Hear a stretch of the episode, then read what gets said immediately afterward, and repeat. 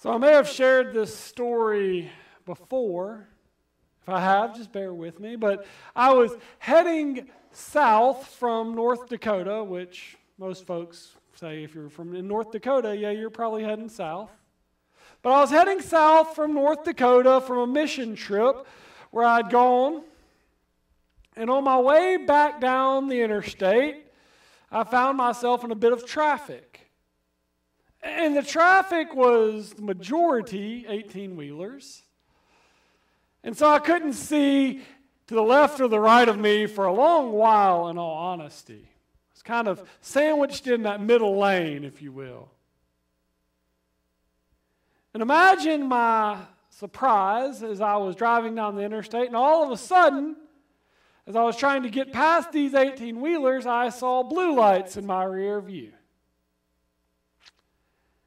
And I said, okay. I eased over to the side. The officer said, do you know why I pulled you over? And I said, no, sir, I really don't. And he said, well, do you know how fast you were going? I said, I do. I was going 75, but wasn't the speed limit 80 in South Dakota? And he said, sir, you're in Iowa. To my response was, when did I get in Iowa?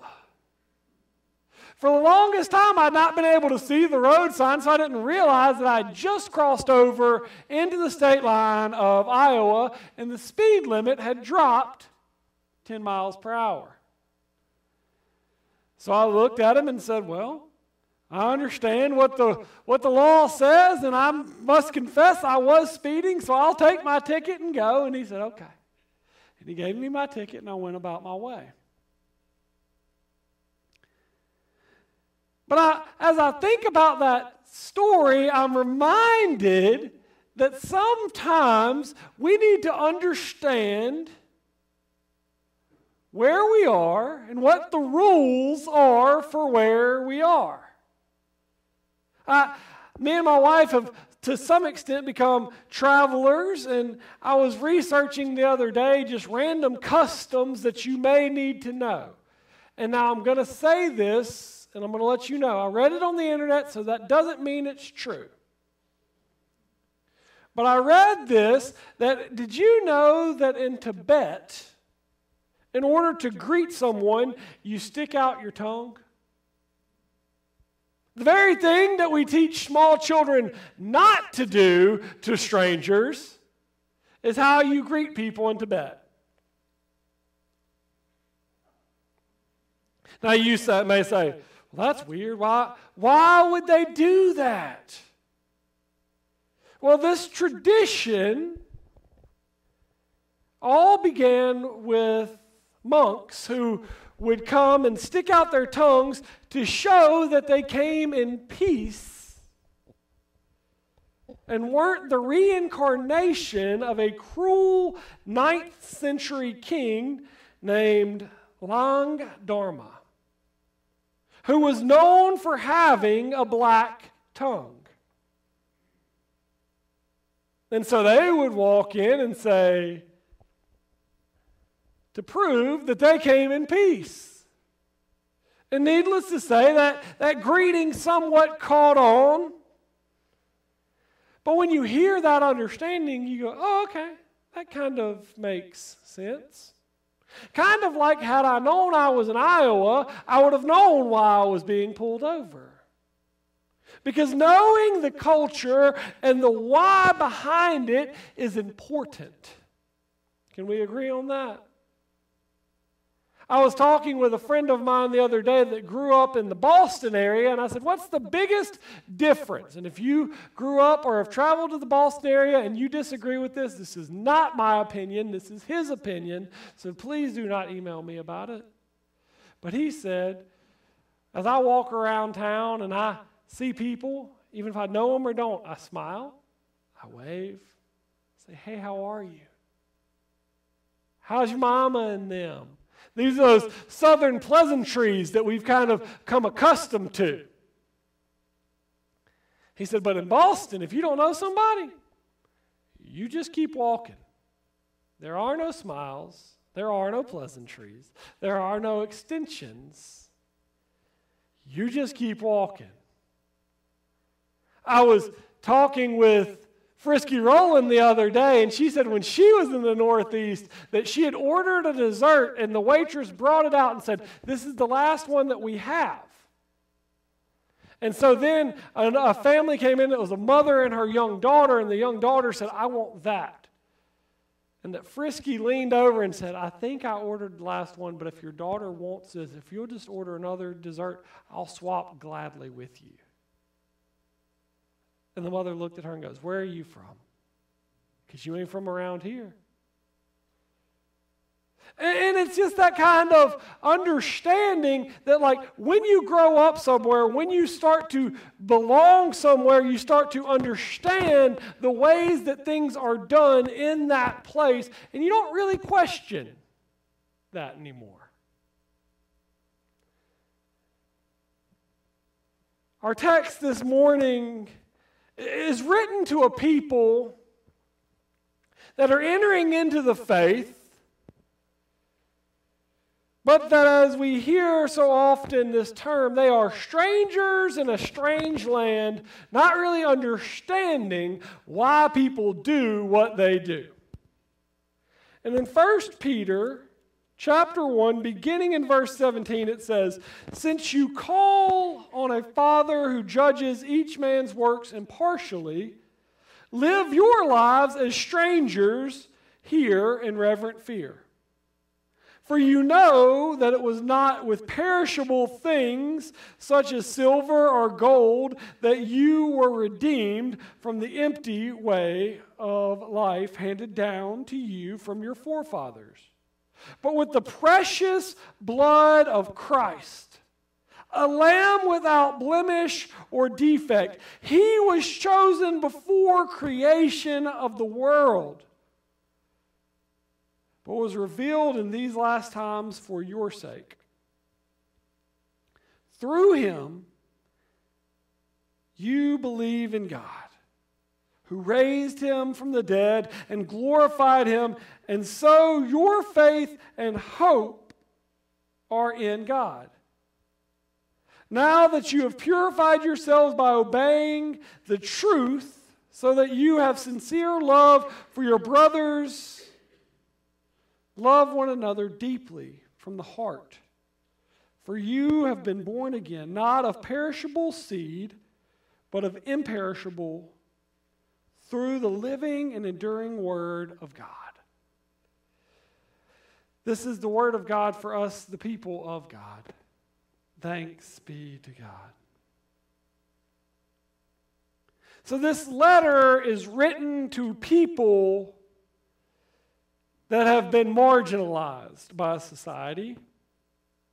And it's a message of hope and endurance, of encouragement and resilience. And I don't know about y'all, but as I look around our world today, I think we can all use a message of hope and endurance, encouragement, and resilience.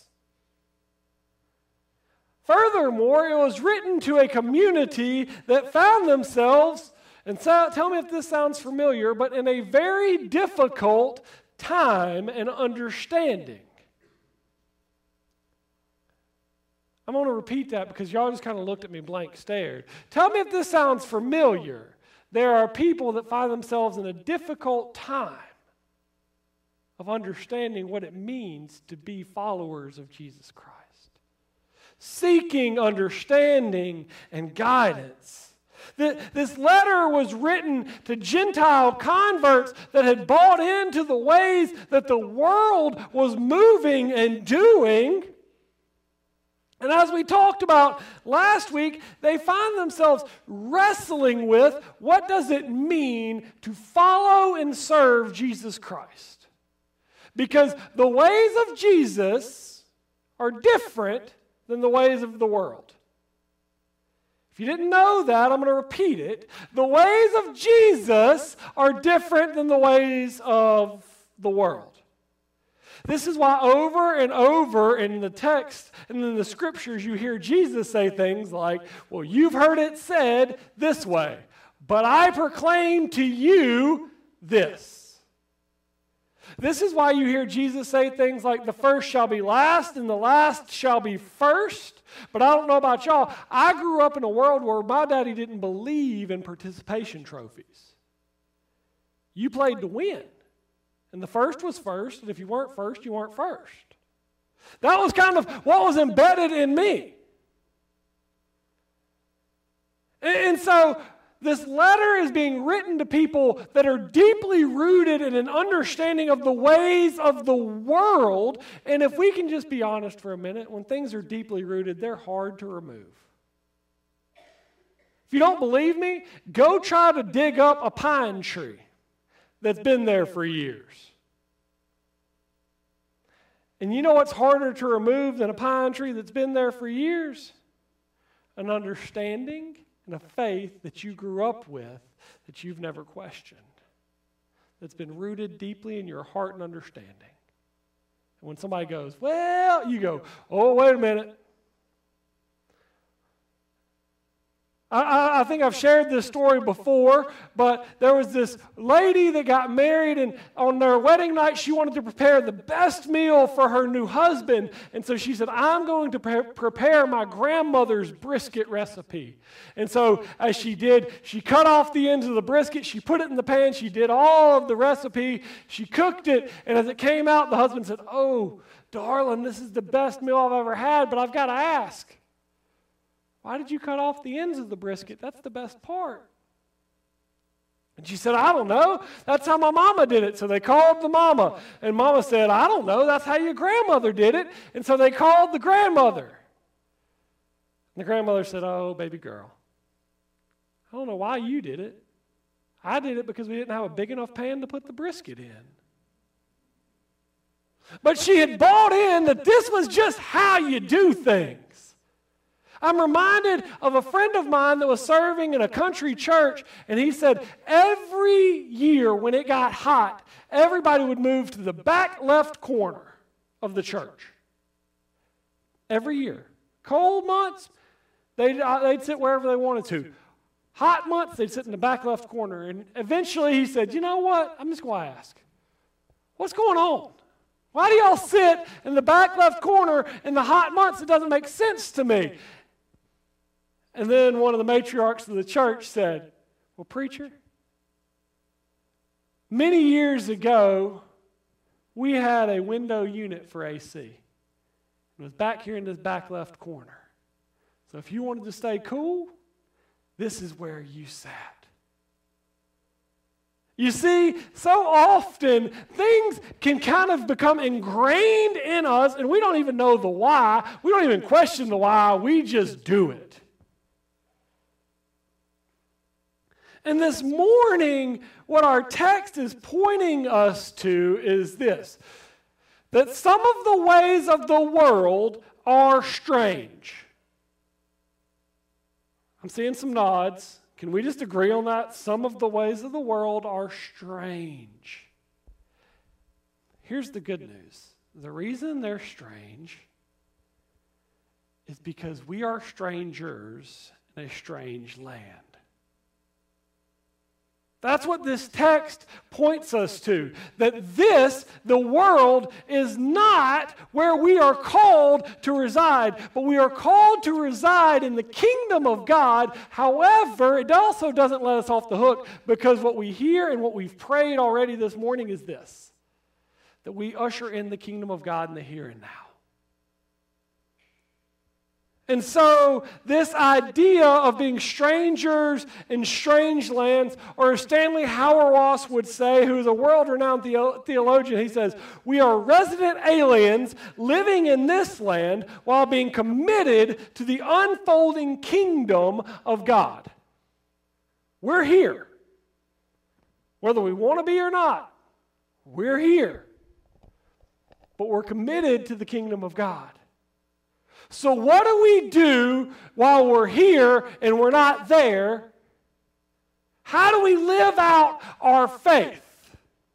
And our text tells us that we do so by being reverent, focusing on God's unwavering love and presence with us, by being hopeful, knowing that death and suffering that will come is not the end by being faithful.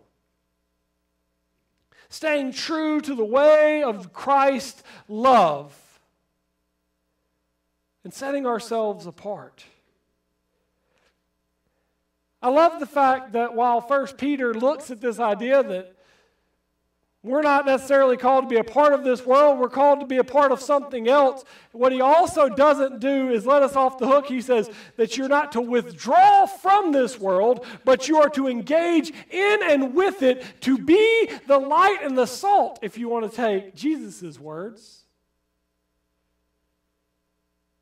Clinging to truth, shining light in the darkness, showing love amidst all that is.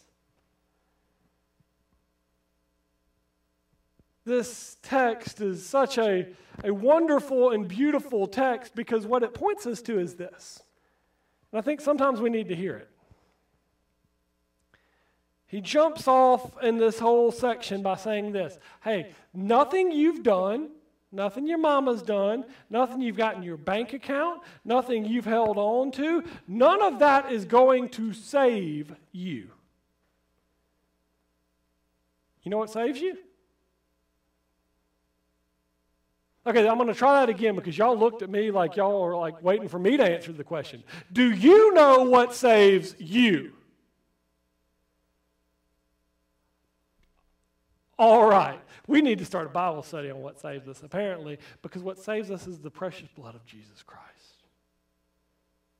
Nothing else. Nothing but the blood.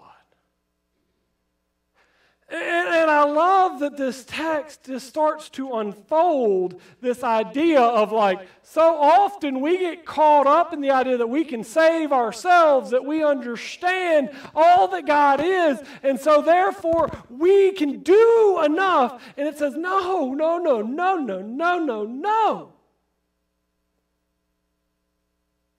For it was not with perishable things such as silver or gold that you were redeemed,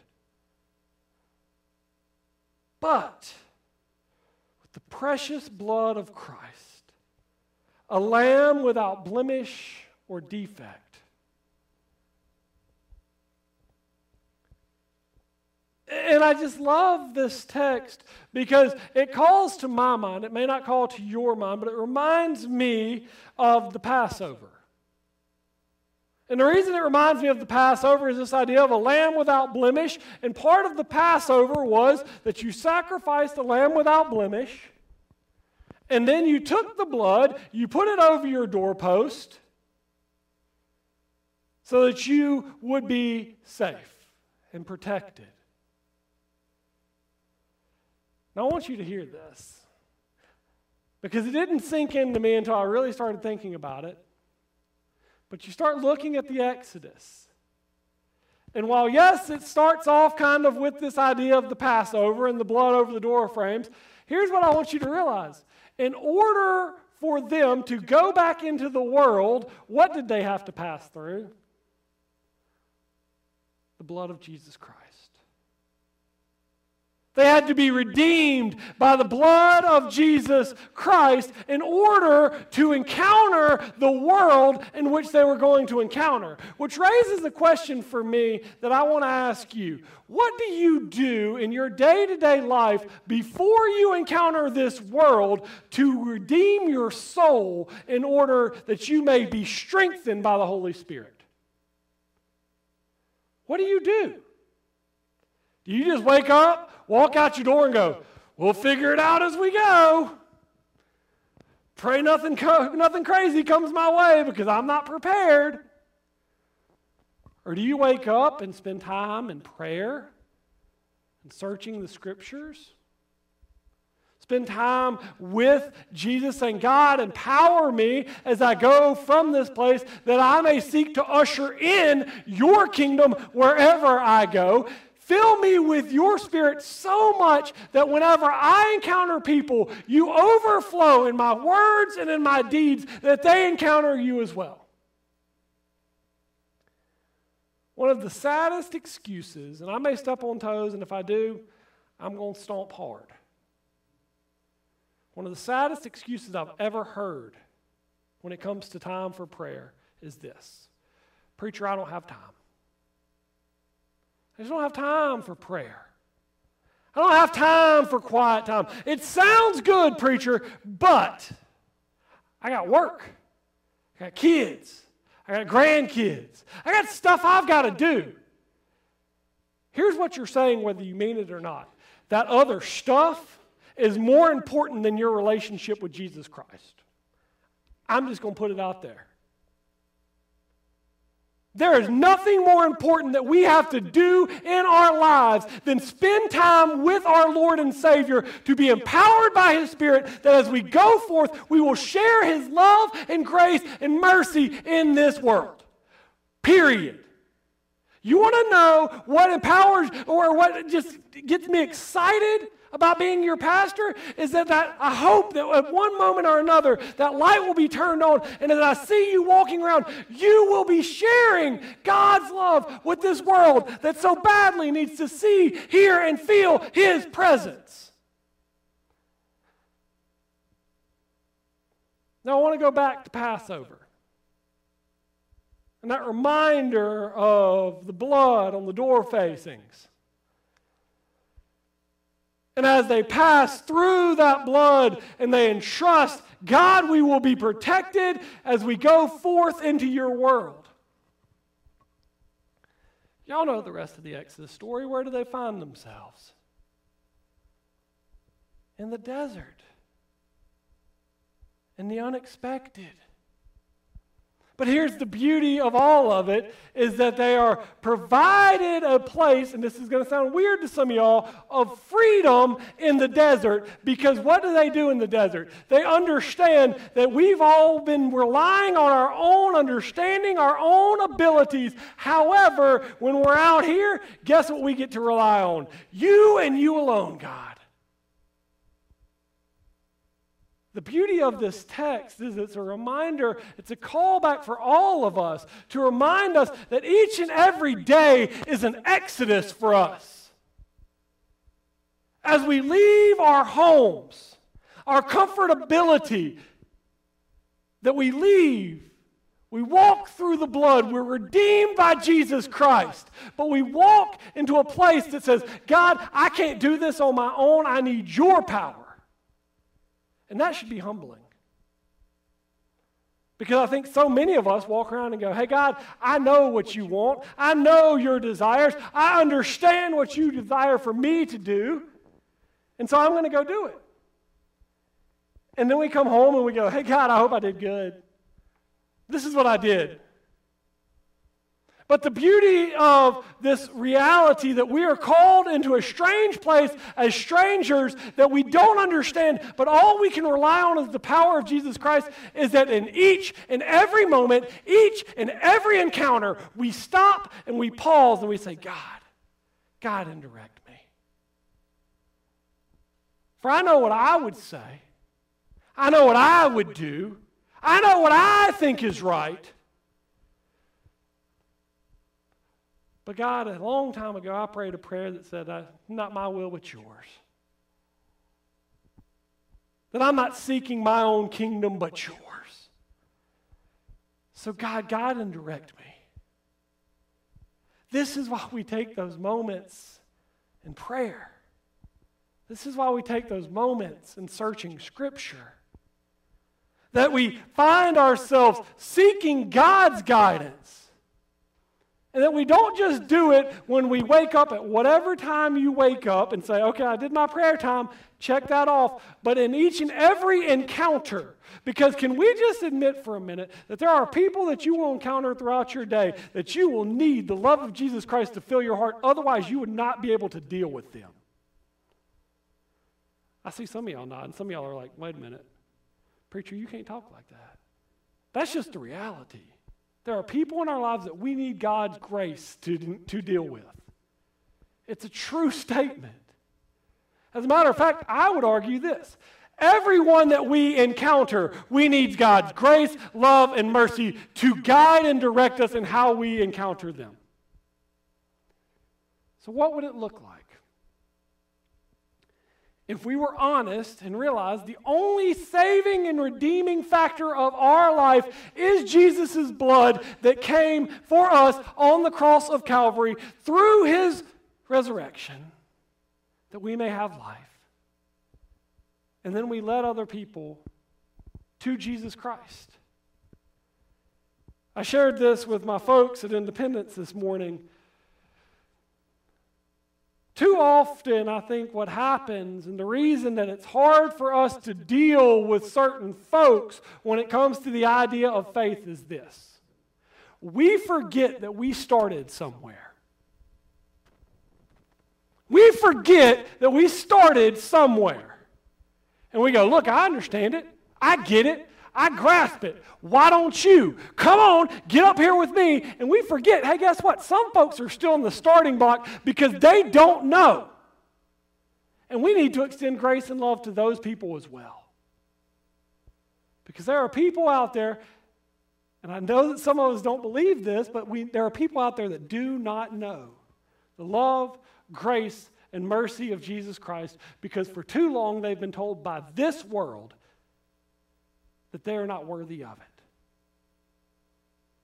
And sadly, because we look at it and go, look at how far along we are, we look at them and go, why don't you understand this? Come on, get here. And there are people that are still in the starting blocks. I've shared this before, and I'll share it again. I have never saved a soul for Jesus Christ in my life. I've led people to Jesus Christ who can. Sometimes I think we get it twisted and we think that that's our job, is to save people's souls. And our job as the church is this, to lead people to Jesus Christ and allow them to engage in that relationship at whatever speed they are comfortable with, but to walk with them as they engage in that relationship. Because some people are in the starting blocks, some people are a little bit further along, but here's the thing, we're all on the journey. And if you think you've hit a finish line, I'm praying for you too. Because the only redeeming factor for any of us is the love and grace of Jesus Christ. So my challenge for us is this. We just admit the ways of this world don't make sense. But it's because we are called to be ushers of the kingdom of God. We're strangers in a strange land. We're called to lead people to the one that can redeem them and save them and to walk with them on the path as they engage in this relationship. Amen? Amen.